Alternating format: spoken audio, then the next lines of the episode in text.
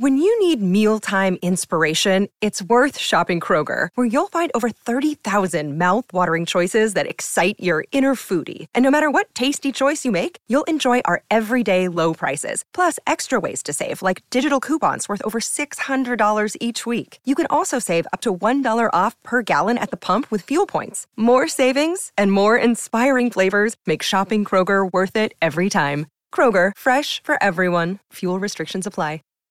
Save big on brunch for mom, all in the Kroger app. Get half gallons of delicious Kroger milk for 129 each, then get flavorful Tyson natural boneless chicken breasts for 249 a pound, all with your card and a digital coupon. Shop these deals at your local Kroger today or tap the screen now to download the Kroger app to save big today. Kroger, fresh for everyone. Prices and product availability subject to change. Restrictions apply. See site for details.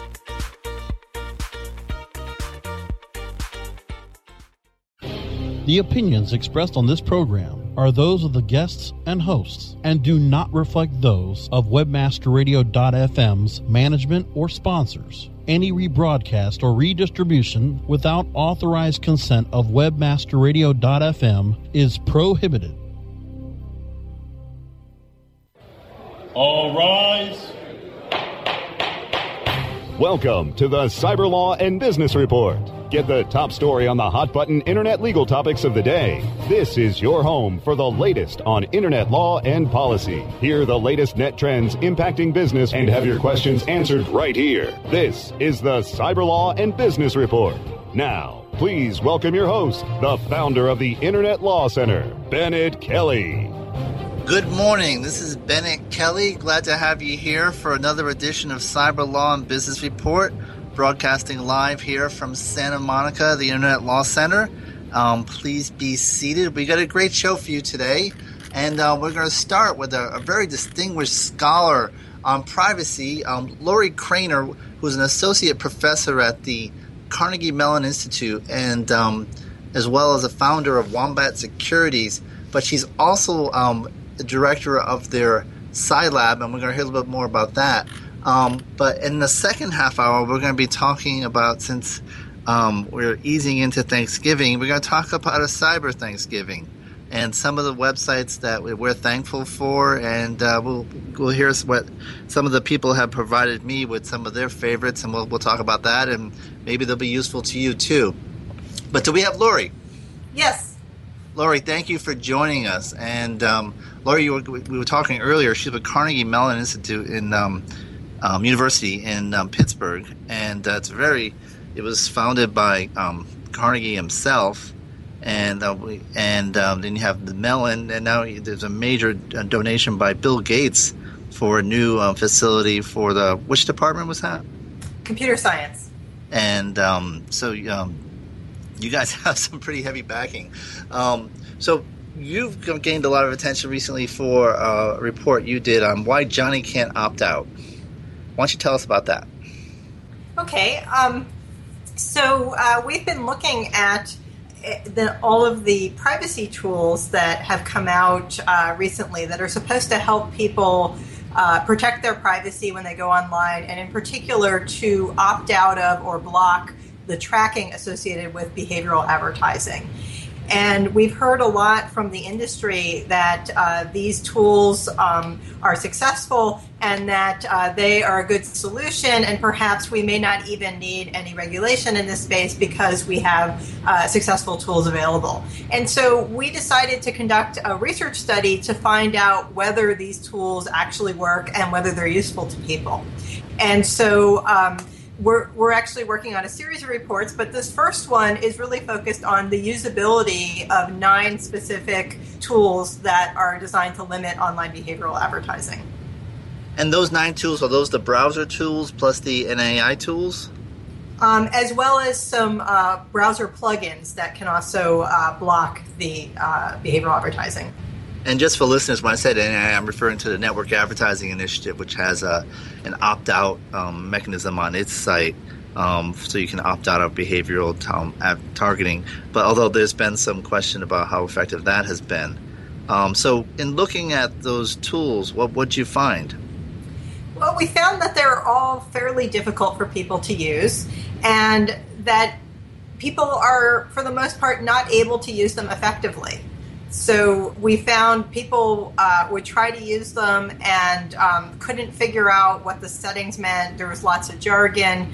Um, also, people would install them and they'd say, I have this set up to block everything. And in fact, they had misconfigured it and it was blocking nothing.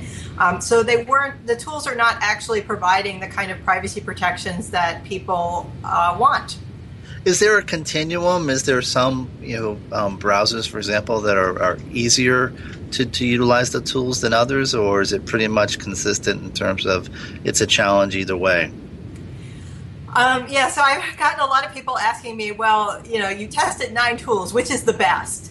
Um, and or least worst or whatever. Which is the least worst. And you know, it's a tough call because they're all they all have problems in different ways. And so um, it, it's hard to say, well, this one is the best. I mean, they all have strengths and weaknesses. Um, in our uh, paper, we actually put a nice table showing the strengths and weaknesses of each one. Um, so I, I, think that uh, the, the, the, the, tools that are built into the web browsers, um, you know, Firefox is far easier to use than Internet Explorer's privacy tools. But Internet Explorer's privacy tools, if you can figure out how to use them, do a lot more.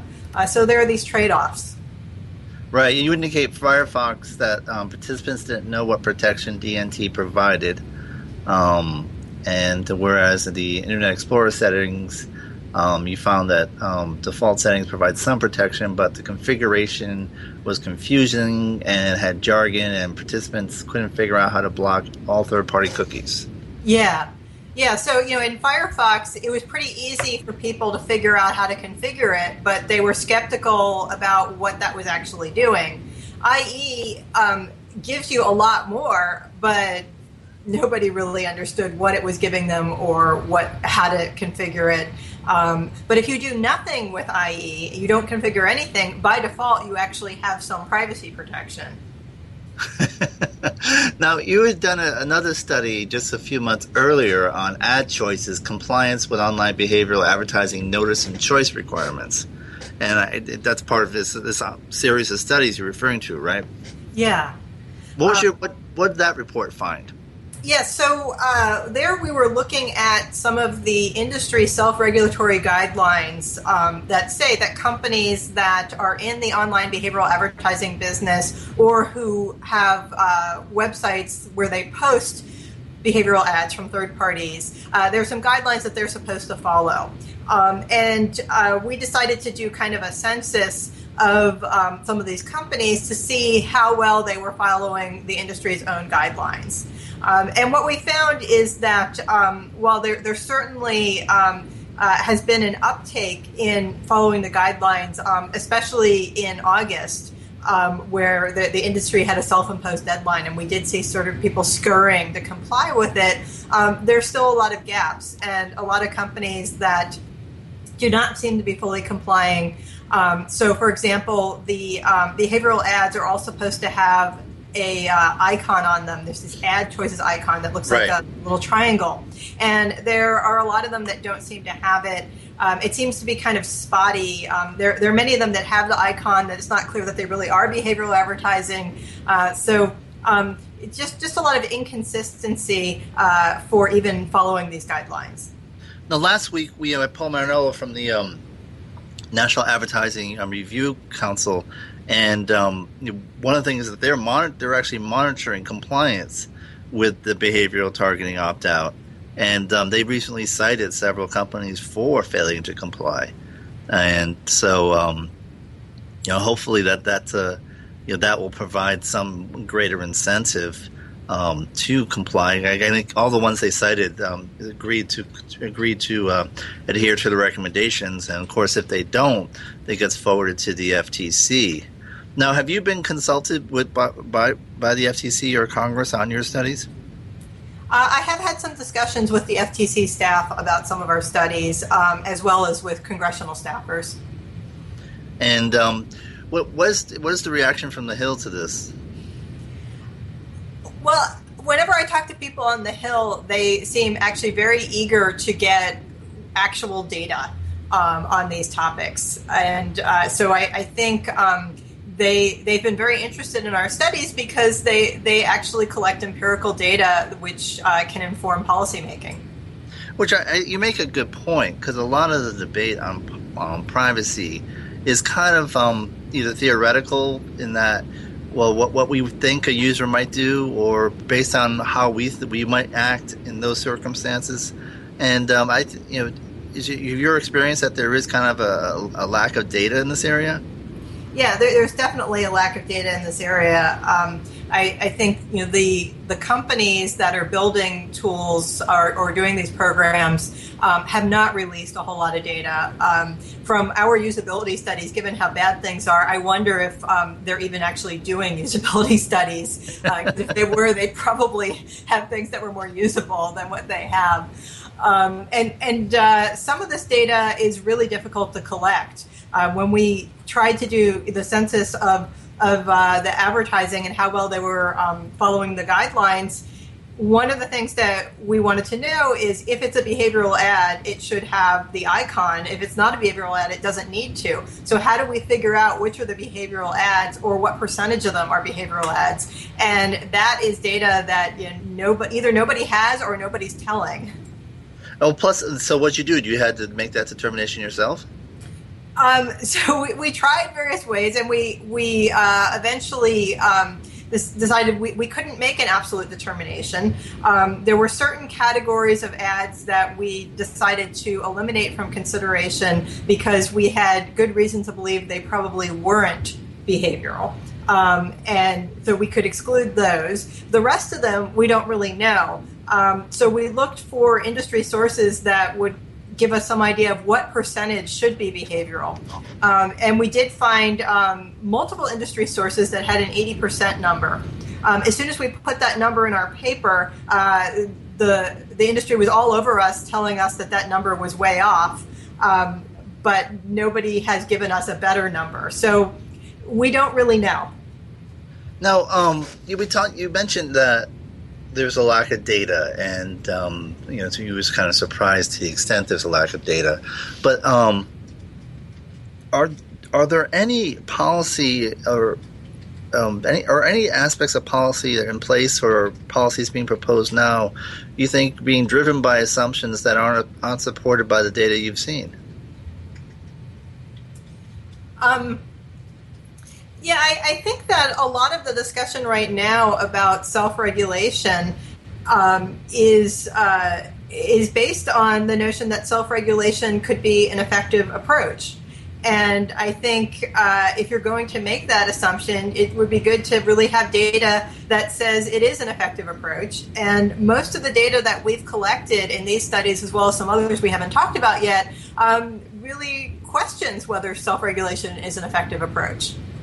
Well, I guess it, it's effective to know regulations and to, you know getting um, one of the problems I see in, in, privacy is that there's so many different interests. It's such a broad topic that it, it deciding on and implementing regulation is going to be very difficult.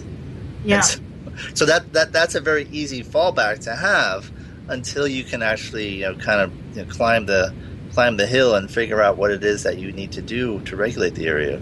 Yeah. Um, yeah, I worked in, in the uh, in the '80s. Actually, I worked um, when I was in law school. I worked with a banking lobbyist, and you know, back back in the '80s, they were still talking with uh, about Glass Steagall reform, which didn't happen until the mid '90s. And know, I, I sometimes wonder whether we're going to see the same type of scenario on the privacy front, in that it's going to take, you know, already we've been talking about some of these issues now for four years at least, and it's going to take four to eight or maybe you know 10 years or more before this is there's really a consensus and, and, and a will to move forward. Well, I've been working in this space for 15 years, and the, the the FTC held their first online privacy workshop, the best that I can tell, in 1995. Wow.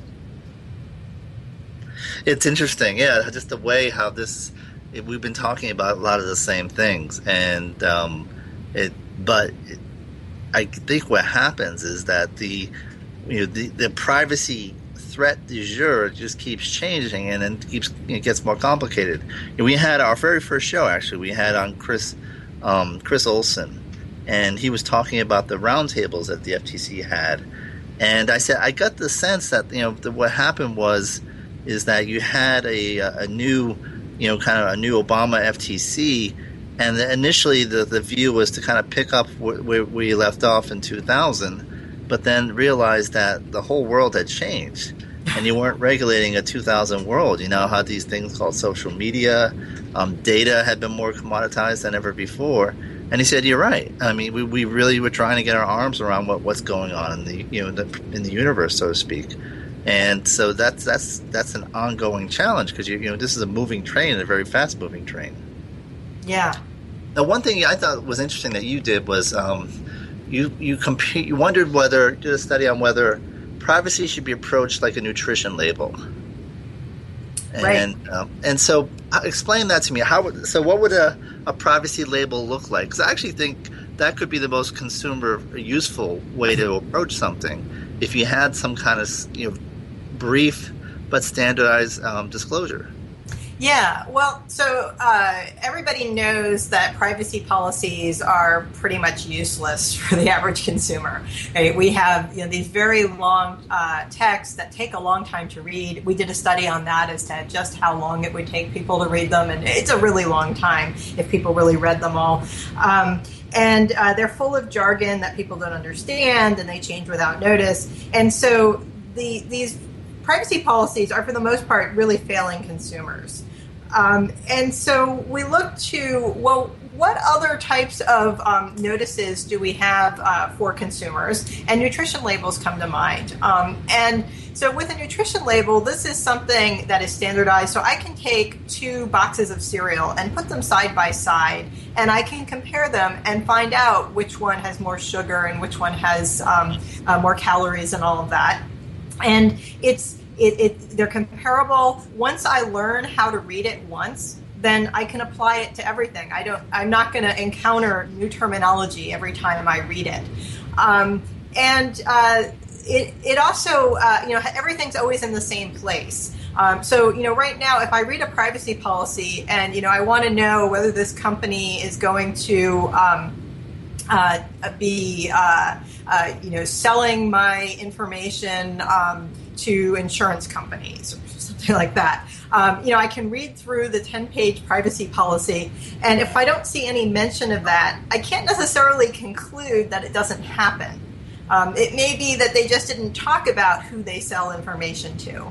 Um, whereas with a nutrition label, there are certain things that it has to say there, and if the um, if the amount of a substance is higher than a certain amount, it has to be there. Um, and so it it, uh, it it becomes clear, you know, yes or no, whether or not you know this this uh, food is part of the product that, that I'm purchasing.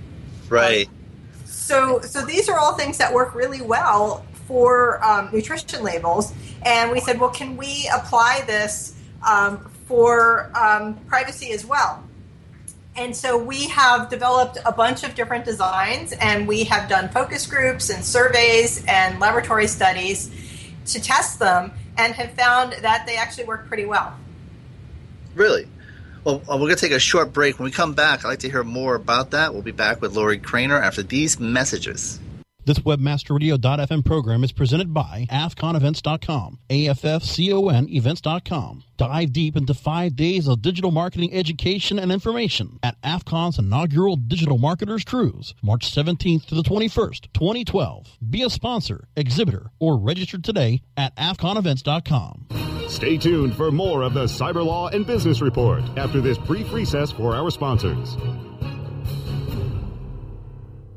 Celebrating the best in online advertising, the Web Marketing Association presents the 2012 Internet Advertising Competition Awards. Submit your banner ads, email ads, rich media, online newsletters, websites, and social media campaigns now by going to www.iacaward.org. Deadline for entries is January 31st, 2012 be honored among your online advertising peers by submitting your entry today into the Web Marketing Association's 2012 IAC Awards. Go to www.iacaward.org now. Looking for a white label SEO and social platform for your clients? Think eBrandz. Free and unlimited SEO audit reports. eBrandz. Premium Facebook apps and welcome page creators. eBrandz. Twitter management app, analytics, and mobile site generators. eBrandz. Let eBrandz manage your search and social media campaigns and give you and your clients access to their white label dashboard, which have great reports that will wow your clients and deliver great ROI and results. Try eBrandz for 30 days. Go to eBrandsWithAZ.com or call 1-866-625-5717. That's eBrandz with a Z for eBrandz. From the creators of We Build Pages, experience the power of the Internet Marketing Ninja. An exclusively trained army of nearly 100 in-house ninjas mastered in the arts of social media, local marketing, content creation, SEO reporting, and yes, link building. The Internet Marketing Ninjas will release a new version of their legendary tools to the public. Visit imninjas.com. The ninjas are coming. Webmasterradio.fm. Welcome to the place your competitors get their edge. Jump on it. We're here for you 24 7. The best gavel to gavel legal news and information on the net is right here. This is the Cyber Law and Business Report, only on webmasterradio.fm. And we're back with Lori Cranor, and she was talking um, just a few minutes ago about using some type of like nutritional label for websites for privacy purposes. And um, she's actually did some research that said that it was quite effective. And um, what was the model that you followed, Lori? Um, so what we ended up with was a uh, tabular format. Um, so we have a table, and uh, down the um, side of the table, we list a variety of different categories of information that a website might collect, uh, such as contact information or preference information. Um, and then across the top, we list a bunch of things that they might do with data, um, such as you know, use it to complete your transaction or marketing um, or sharing it with other companies. And, and uh, so then each of the cells then uh, is a combination of type of data and what you're going to do with it. And uh, in each cell, it can either say, um, we do it all the time, we never do it, we do it on an opt in basis, or we do it on an opt out basis. Um, and uh, there are a few other things, but that's that's the, the main body of the uh, privacy nutrition label. And um, and the response was when we said it was effective, it was effective because people were pleased with it, people understood it. Uh, what does that mean if it was effective? All right. Well, we tested it in a few different ways. Um, first, we conducted focus groups where we showed it to people. Um, we showed them different versions, and we got that positive feedback that people said, "Yeah, I like this. I'd like to use it. I can understand it." Um, but we didn't stop there. Uh, we conducted um, a series of studies where we showed people privacy policies in various formats, including this nutrition label format, and we asked them essentially reading comprehension questions about the privacy policy.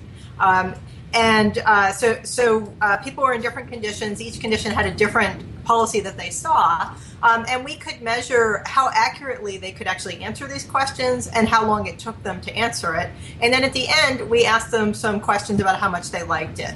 Um, and what we found is that um, the nutrition label format um, overall performed a lot better than reading full length privacy policies. Um, and we also experimented with a few variations on the nutrition label, including something that was um, standardized but just in paragraphs of text. Uh, right. and, and, we found that the, the, t- the tabular format had some advantages. No, it's, it's interesting you know, that approach because that that's happening to an extent, even in the more detailed, voluminous policies. Um, you're seeing this kind of two-tiered policy um, following the Federal Trade Commission and the bank regulators coming up with a template for Gramm-Leach-Bliley disclosures, and which followed, you know, somewhat of a excuse me, a table approach, and um, So I think there's a use for that. Even one as obviously what you're talking about in a very concise format um, for a uh, initial disclosure, but also just in terms of how policy should be laid out in general. So there is somewhat of a uniformity so consumers can access. I mean, you go to a website and it can say privacy policy, it can say disclaimer, it can say legal, it can right. say or nothing. right, right, exactly. It's they're sometimes hard to find, or they're buried in in the middle of a long terms of service. So if you went to the Hill and um, you know, I guess was it Chairman Upton of the House Energy and Commerce Committee said, you know, Lori, we'll, we'll do whatever you want us to do. Tell me what that is. Remember that they don't have taxing jurisdictions, so you can't influence that part. But, uh, what would you tell them? Yeah, that's a good question. Um, you know, I don't think I have all the answers either. Um, I think uh, I I would probably um, mandate some standardized privacy policies. Um, I'm not sure that Congress should be the ones to decide what those look like, um, but I think um, they could empower the FTC to come up with the standardized privacy policies um, and and require that they be used. Um, I think we also probably need some baseline uh, privacy legislation that would say that that some things are just off limits. Um, that you know, there's there's only so many ways that you're allowed to invade people's privacy, um, and uh, I, I, think I think it's important to to draw some lines. Um, and I mean, right now, I think there's a lot of interest in self-regulatory programs. But I think that if that's the direction that we're going to go in, we need to make sure they have some pretty sizable teeth um, because I, I think right now they don't. Um, you know, even with what's going on right now with the ad industry trying to self-police itself. So when they find people or find companies that are not complying, they are going to report them to the FTC, which is wonderful. Except that for the most part, those who are not complying with the guidelines are not actually violating any law. Um, and so it's not entirely clear what the FTC can do with that um, it, the FTC ha- has to really stretch to find a way to actually go after them at this point. Um, you know, and you know, so far the threat of that apparently has been good enough, but I'm not counting on that working over time. There's that old saying when um, when all you have is a hammer, everything looks like a nail. And if right now, if the only tool um, available to the FTC is really self-regulation, then that's going to be very, very popular. And um, but I think you know, the, historically, I I think partly because of the the internet being a less regulated um, domain area, um, has I think that's partly what's contributing to it. You, what what's your thought? Yeah, I, well, I mean, the the FTC has. Um, you know, they have their mandate from Congress, and they can only do you know what Congress has authorized them to do. Um, right. They also have their appropriation from Congress, and you know their staff is pretty small, and so they're they're a law enforcement agency, um, and they they are the primary law enforcement agency to do privacy enforcement in the United States, and they are woefully understaffed to actually do that. Um, and so, if they can rely on industry self policing, they're going to get a lot more bang for their buck. And what have you seen? Have you looked at other countries in terms of how they're approaching this in, in terms of standardization? Is that getting much traction overseas? Um, that's an interesting question. So, I mean, overseas, uh, most other countries have a very different privacy regulatory framework um, to begin with, and so they they actually have privacy commissions in many other countries who um, are specifically tasked with uh, dealing with privacy, and they have privacy laws so that some of these things um, that we're seeing in the US are just not legal in some other countries. Um, but that said, I think they also are struggling with enforcement because um, they're not staffed to actually, you know, enforce all of the types of violations that they're seeing, um, nor to deal with this in the international environment that we have today.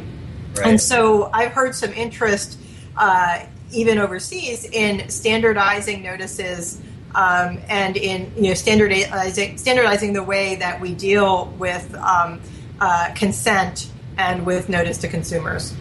I think someone we had one guest once who said the uh, the stereotype is that the U.S. has laxer laws but greater enforcement um, compared to you know the Europeans, for example. And um, you know, the Europeans have you know tougher laws, but they don't have the resources or the, the will to enforce. And um, but now you have you said this is a ser- part of a series of studies you're releasing yeah, on this um, behavioral targeting space. What, what's your next report to come out? Uh, well, we have one we're working on right now um, that is looking at what consumers actually understand about online behavioral advertising and about opting out and the ad choices icon and things like that. Um, and uh, you know, the, the short answer is, well, they don't actually uh, understand very much. Um, and so, so that that's something we're working on. Um, we're also uh, doing a um, an online survey to see uh, when people see that ad choices icon on an ad, do they notice it? What do they think it means? What do they think happens when they click on it? Uh, if they do click on it, can they figure out how to opt out? Things like that. Um, and we're doing a study looking at um, the uh, the effectiveness of the tools in terms of when when you've opted out, does the behavioral advertising actually seem to stop? And uh, you, you have don't have any, do you have any preliminary conclusions on any of those, or you want to want to hold up hold off on that for now? Yeah, so, so the only one that I have preliminary conclusions on is, is basically the consumer understanding of the ad choices icon, and I would say that that's extremely low right now. And um, in general, though, consumer understanding of icons, how, how does it compare? You know, not just the privacy one, but just general icons that have been used for disclosure purposes. Obviously, this Mr. Yuck, I think most people understand. But you know, in other uh, disclosures that we've seen, has there been great awareness in general, or no? Well, so icons, by their very nature, um, are very small, and they they're supposed to uh, show you some big idea in a very small space. And so, right. Um, in many cases, they are not intuitive, and you would not be able to tell what they meant. You know, like the recycling icon, we all know what that means. But right. if you arrived from Mars and had never seen it before, you would have no idea what it means just by looking at it. Um, and so a lot of these we have been taught over time what they mean. Um, and that's in part done through actually advertising campaigns to teach sure. us how to use these icons. Now we um, we talked earlier about um, this being Thanksgiving, and I, I, I, gave you a little bit of warning. But um, what, are there any websites that you're particularly thankful for, or resources on the internet you're thankful for, or that you know you just you would highly recommend to others? Yeah, yeah, that's a good question. Um, and, you know, I don't really have just one go to place. Um, uh, I mean, I, I, think I'm pretty thankful uh, just for the World Wide Web in general. Um, it's just such such a vast resource, um, and it, it just seems to permeate our lives these days. Um, you know, my, my kids have are of the opinion that you know there is nothing unknowable anymore. You know, anytime they ask me a question and I don't know the answer, they're like, "Well, mom, just Google it." Um, so, so, that's kind of a funny thing. Parenting by Wikipedia, but um, we actually had uh, earlier um, on our show we had Bill Powers, who um, I don't know if you're familiar with his book Hamlet's Blackberry. Um, Bill was a, a, a reporter for the Washington Post and National Journal and um, he was living in Cape Cod, you know, telecommuting um, to Washington, and um, he they he and his wife, who also was a former Washington Post reporter, um, they would take um, what they call cyber Sabbaths on the weekend. They would have no internet, no texting, no any of that, and um, he's actually found it quite rewarding. But he it made him evaluate how to what extent the technology has taken over our lives. And uh, it's you know it was a best selling book on the last summer um, but uh, it's hard to imagine you know, just spending a weekend or even you know much longer without that technology. Yeah, it, it is hard to imagine at times. But I want to thank you for joining us. Um, anything um, in terms of if people want more information on what you're working on, where, where would you send them to? Uh, well, so they can go to the website um, for our laboratory, um, which is cups.cs.cmu.edu great. And you're at Carnegie Mellon University, and they're called the Tartans. Why is that? um, yeah, well, we, we have this whole uh, Scottish theme going on here. Oh, okay. I was wondering where that came from. Yeah, yeah. So our mascot, you know, is a uh, is a piece of plaid fabric. Not very ferocious. no, actually, we recently adopted the Scotty dog as well. oh, okay. Yeah, I was going to say that it makes it hard for the mascot to get in fights at games, but yeah. But I want to thank you for joining us, and, and please uh, let us know when you have your next study. I think this is a fast. You're doing great work in this area, and it's fascinating. And um, you know, we definitely want to keep following what you're up to. Okay, sounds good. Thank you. All right. We'll be back after these messages. Stay tuned for more of the Cyber Law and Business Report after this brief recess for our sponsors. Oh, yeah. My day is done. Time for happy hour. You're already done for the day? Yeah, because I use certifiedknowledge.org. Their PPC tools literally save me hours every day. How do you keep on top of all of Google's new features? Easy. With Certified Knowledge, their interactive learning modules keep me up to date. And if there's something I don't know, I can watch their video lessons without having to hunt around the Google Help files. Great. I'm ready to expand my knowledge. Hi, I'm Brad Geddes. I'm the only leader officially supported by Google to teach the advanced track of the AdWords Seminars for Success. I personally recommend CertifiedKnowledge.org as your one-stop shop for all your PPC needs. Learn, optimize, connect. Be smart. Go to CertifiedKnowledge.org now. Two, one, boost to ignition. Ascend into new heights of ranking and revenue with a search engine friendly online shopping cart that's ready for liftoff.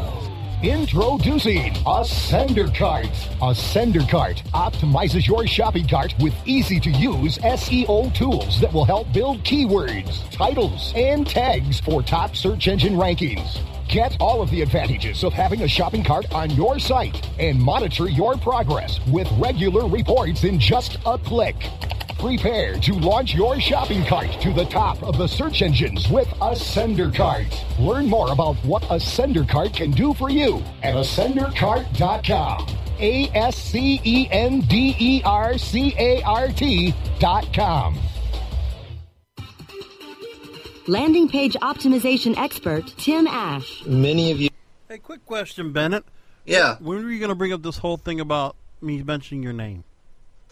Oh, um, I'll mention. I'll when we come back on the hour. I'll just mention. Um, talk about. We've talked about uh, um, net neutrality in this week's. Um, uh, this month's e- e-commerce law and policy. There's a, a feature article on net neutrality by. Oh yeah, ask it like ask it to me like a trivia question. I have something planned. Oh really? Yes. So I should ask. So, um, were you aware that there's an? Okay, I'll do it that way. And do you know who the author was? Okay. All right. Thanks. For your listeners. Mondays at 2 p.m. Eastern, 11 a.m. Pacific, or on demand anytime inside the advertising channel. Only on webmasterradio.fm. MySEOtool.com is your all-in-one SEO management resource. MySEOtool.com makes it easy to optimize and oversee all of your SEO efforts. Line by line, detailed reports help you identify any problems and show you how to fix them. MySEOtool.com is completely automated. Once you use it, you will see a rise in your search rankings and traffic. Try My SEO Tool risk-free today. Go to myseotool.com. myseotool.com. Webmasterradio.fm. Get addicted. Get ahead. The best gavel to gavel legal news and information on the net is right here. This is the Cyber Law and Business Report, only on webmasterradio.fm. And we're back. This is Bennet Kelley here in Southern California, home of the Major League Soccer champions, Los Angeles Galaxy, who won one, one to nothing in a, a rainy MLS Cup on Sunday night. Um, congratulations to all there. Um, and so um, we have Thanksgiving coming up, and since many of you are probably easing your way out the office if you have not already, um, we, are going to do a little bit of a less substantive um, discussion for the second half hour. But first, um, we've talked a lot about net neutrality on on this show. We had um, someone from Free Press on talk about um, the pros, and we had you know, extensive discussion with um, one of the leading opponents of the uh, of net neutrality about two weeks ago, and um, just want to let you know that in this month, Brasco, in case you're wondering, in this month, e-commerce law and policy, which I'm sure all of you listeners get Yeah. uh, or, or get on a regular basis, Huh. um, the the feature article is on net neutrality, and uh, do you know who it's authored by? What, uh, is it Bennet Kelley?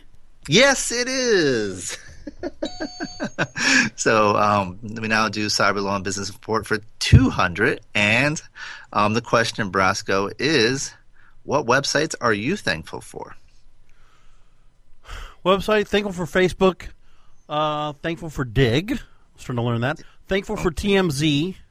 Oh, I'm thankful for webmasterradio.fm because it takes of care course, of but of course, yes, that was a given. Of course, TMZ sometimes falls into TMI, but um, Well, as long as we're not on there, right? We're not being listed. That's right. That's good. Well, I don't know. There's, in LA, there's the whole saying that any publicity is good publicity. So, um, but I have you know, no scandals yet to talk of just yet. Would you- But um, like, we're, we're working on it. Would you really want to be one of those celebrity lawyers that represents a Conrad Murray or a Lindsay Lohan? Would you? I, I prefer not, but any event, um, the um, I thought we I actually asked that question to a number of people, and and so I was surprised actually how it's it's difficult I think to, to pick one site or two sites that really stand out, but um, just because you know the whole and you know as as our guest pointed out, it, it's the whole web that people are thankful for having access to all this wonderful information. But I thought I'd highlight a couple of sites that you know I got feedback from, and some that I actually um, think very highly of. Um, let's start with SlideShare.net. Are you familiar with that one, Brasco? Absolutely, and I uh, I definitely can um, attest to why that's such a popular website and why you would definitely um, love it. It is an efficiency tool and a time suck.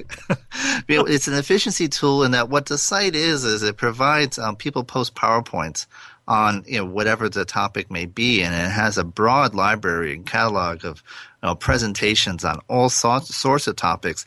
Especially, I think the strongest on presentations on presentations, which you know may seem kind of um, navel, navel gazing, but it's actually quite useful in terms of how to make a presentation and which is why I, I call it a time suck because every time I'm there, I find myself looking at you know what are the top presentations of the day, and um, this you know that so many of them are so well put together and uh, interesting that I often find myself spending more time there than I intended to. Um, so I would put them on my list.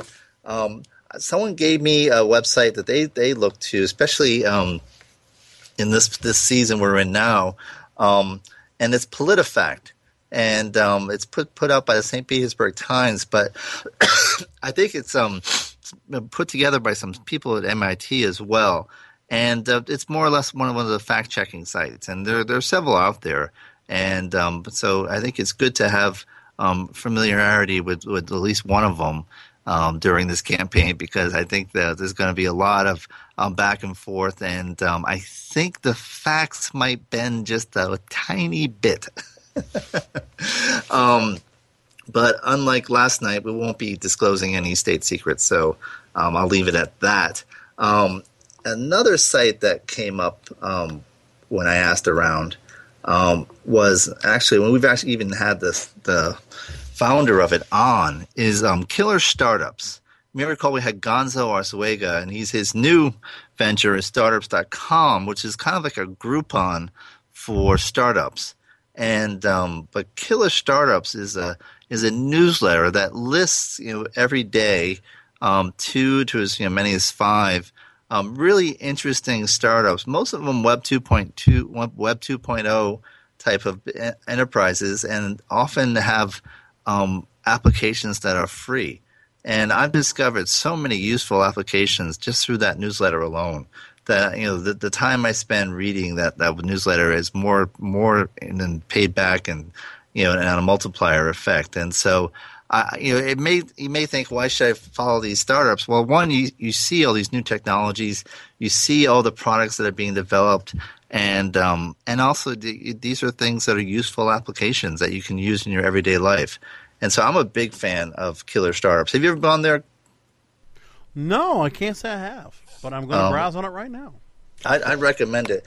Another site um, I recommend it, but hope you don't have to use it, is um, the Internet Crime Complaint Center, and um, and that's where you go and you put in Brasco's real name. Just kidding. um, the Internet Crime Complaint Center is is something. It's a joint effort of the FBI and um, Department of Justice, and what it does is it creates a single point where consumers can file complaints about being you know harassed or other crime that's occurring on the internet and they will refer it to the appropriate law enforcement authorities. So I've actually had experience with, with clients where you know, we've had to make a report, and within a matter of a, a, day, we we were contacted by local law enforcement, and so um, it's it's for real. Um, and you know if if they don't respond, well, then it may be because they determined it made some determination that they, there's no need to respond. But um, you know, basically, if you if you submit a credible and you know a claim that does involve law enforcement, um, they will address it. And so, and it's also useful too to report through that mechanism because I think they also draw um, statistics from that as well which can then be used, you know, for policymakers to really get a sense of you know, what is going on, on the internet. And so it's a useful site to watch, um, both for you know what's going in and what's coming out in terms of reporting. Um, so I'm a big fan of that one. And uh, so another site that was um, that's come up and people have talked about, well, is um, I'm a big fan of Kayak um, in terms of going uh, for travel I think there are a number of um, websites that aggregate different airline and hotel offers, but I just like the features of Kayak. I find it to be very useful in terms of your ability to manage both the, you know, for example, for flying, you know, the exact time as opposed to just afternoon, morning. I found that a very useful feature, and there's also well to customize your search um, you know, for hotels to customize it by distance from where you want to be um, availability of you know, customizing by other options. And you know, granted, a lot of other sites have either had have something like these or are slowly catching up to it. I know Bing's travel site is very close to Kayak, um, which I'm sure really was made Kayak very happy. But um, what about Google? I, you have you tried what Google's trying now with their own flight tracker, their own flight system as well? No, I haven't tried that one. Google. you recommend it? Yeah, google.com slash flights. And actually, for some of the flights we've actually tried scheduling, um, we have used that. And I, I you know, it supposedly they had it originally with, with using a software from ITA was a certain company, right? So you could actually. The, oh, go ahead. No, that, that, I think that's the the shared industry software. And now they offered something whereby you can now buy flights off of Google. Wow. That was just recently put out there. Very good. I'll have to check that one out. Another site um, I can't live without is Google. By the way, yes, I'm a Google. I know Google. it, it, it, it's funny, you know, this uh, Google Earth product, and it's kind of a the name of a product, but also a statement. it's a Google Earth, but um, one site that um, I I'm a big fan of, and got a couple others to cover. I like Metacritic. And Metacritic is um, what it does is it's similar to Rotten Tomatoes, but it, what it does is it takes reviews of you know movies and um, TV shows and DVDs and you know CDs, and it creates a numeric score based on um, the, the, various critics' response. And I, I find it pretty useful. And um, and so often you know, I pick my movies. I, will take a look at see how it's doing on Metacritic and because a movie sometimes looks attractive and it has a, a 20 out of 100 score you know i think i say thank you you know you just saved me from from you know wasting you know 12 whatever 15 dollars whatever it is today but um, have you ever used it, Brasco? Or you use Rotten Tomatoes or? I use Rotten Tomatoes. I have, and then what I but what I normally use right now is Fandango. Fandango, I can actually I like the fact that it is pretty easy to tell you is it a movie to worth watching or not and showtimes. And if I want to buy it, I can actually order ahead. They're, they're, they're actually a good company, although yeah, I should disclose I have actually worked with them. But oh, um, okay. another site that we've um, someone mentioned to me, and actually, hopefully, we'd love to have the uh, the the founder of it on our show is donorchoose.org. Are you familiar with that one? No. It um it's a website. Basically, a, you know, the problem in terms of you know, giving to elementary schools is it, it's hard, you have to give to the school system, and what Donor Choose does is they they're the nonprofit, and they will schools submit requests for supplies to them, and they'll put it up on their site, and so you can buy you know, your donation, you know, it will buy microscopes for some poor school in Mississippi, and um, or something similar to that, you know, writing implements or whatever, and um, and then you actually get notes from the students back. Is um, so it um, that say, oh, actually, um, just been handed one by the um, someone here who's a big fan of them, and let me see if I can read one. Um, they have drawings. Um, and see if I can find a good one to read. God, you sound um, like Rush Limbaugh with your holding your paper with the formerly nicotine nicotine stained fingers. you never heard him on the radio do that kind of thing where he just goes. No, it's it, this may surprise you, but I, I oh, don't listen right. to you're not, that often. I know you're not. A, that's right. You actually uh, are of a different uh, political persuasion. But I actually do. You know, I do listen um, to them from time to time just to see um, what they're saying. It's just and, entertainment uh, value. That's all. But please go ahead. I, I do. I, I, know, and I know you have your own show sometimes where you espouse other views. Filling um, yes. But any event, well, this was this set of thank you notes was very pretty, but very low in terms of statements. But um, it says, um, "We hope to illustrate the impact of your generous gift." The students would love to hear what you thought, so please consider leaving them a message on their project page. Well, um, we shall do that and um, let you know what happens.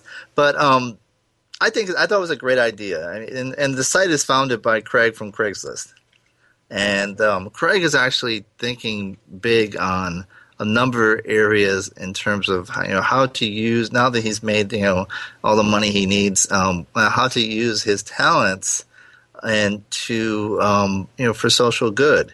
And this is one of them. He's actually he, he's one point. I'm not sure where he is on this, but I know several years ago he was actually talking about developing a Marshall Plan, you know, through private funding for you know the West Bank and Gaza, you know, hoping that you know economic development could bring you know peace to that region.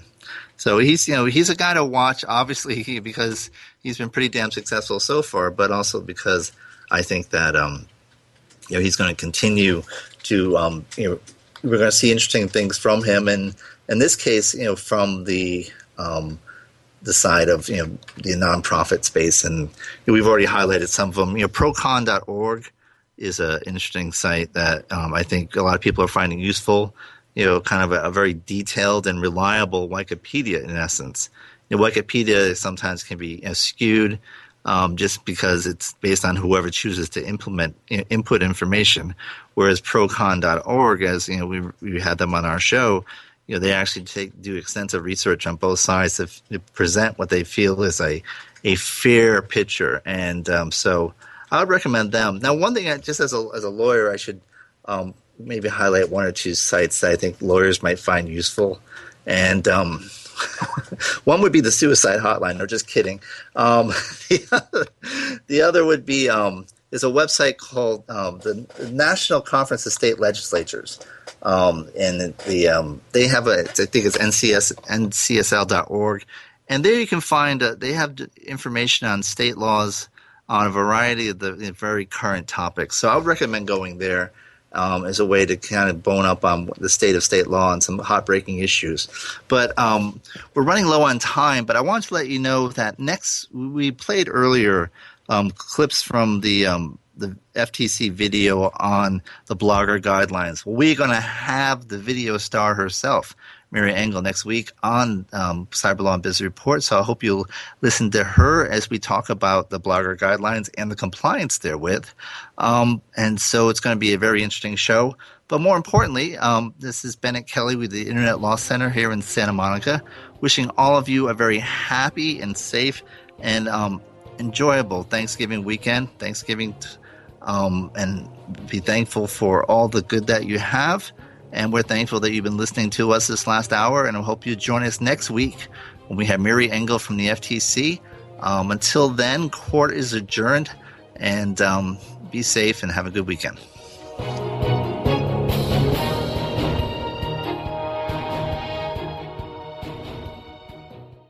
This is the story of the one. As head of maintenance at a concert hall, he knows the show must always go on. That's why he works behind the scenes, ensuring every light is working, the HVAC is humming, and his facility shines. With Grainger's supplies and solutions for every challenge he faces, plus 24 7 customer support, his venue never misses a beat. Call quickgranger.com or just stop by. Granger, for the ones who get it done. When you need mealtime inspiration, it's worth shopping Kroger, where you'll find over 30,000 mouthwatering choices that excite your inner foodie. And no matter what tasty choice you make, you'll enjoy our everyday low prices, plus extra ways to save, like digital coupons worth over $600 each week. You can also save up to $1 off per gallon at the pump with fuel points. More savings and more inspiring flavors make shopping Kroger worth it every time. Kroger, fresh for everyone. Fuel restrictions apply.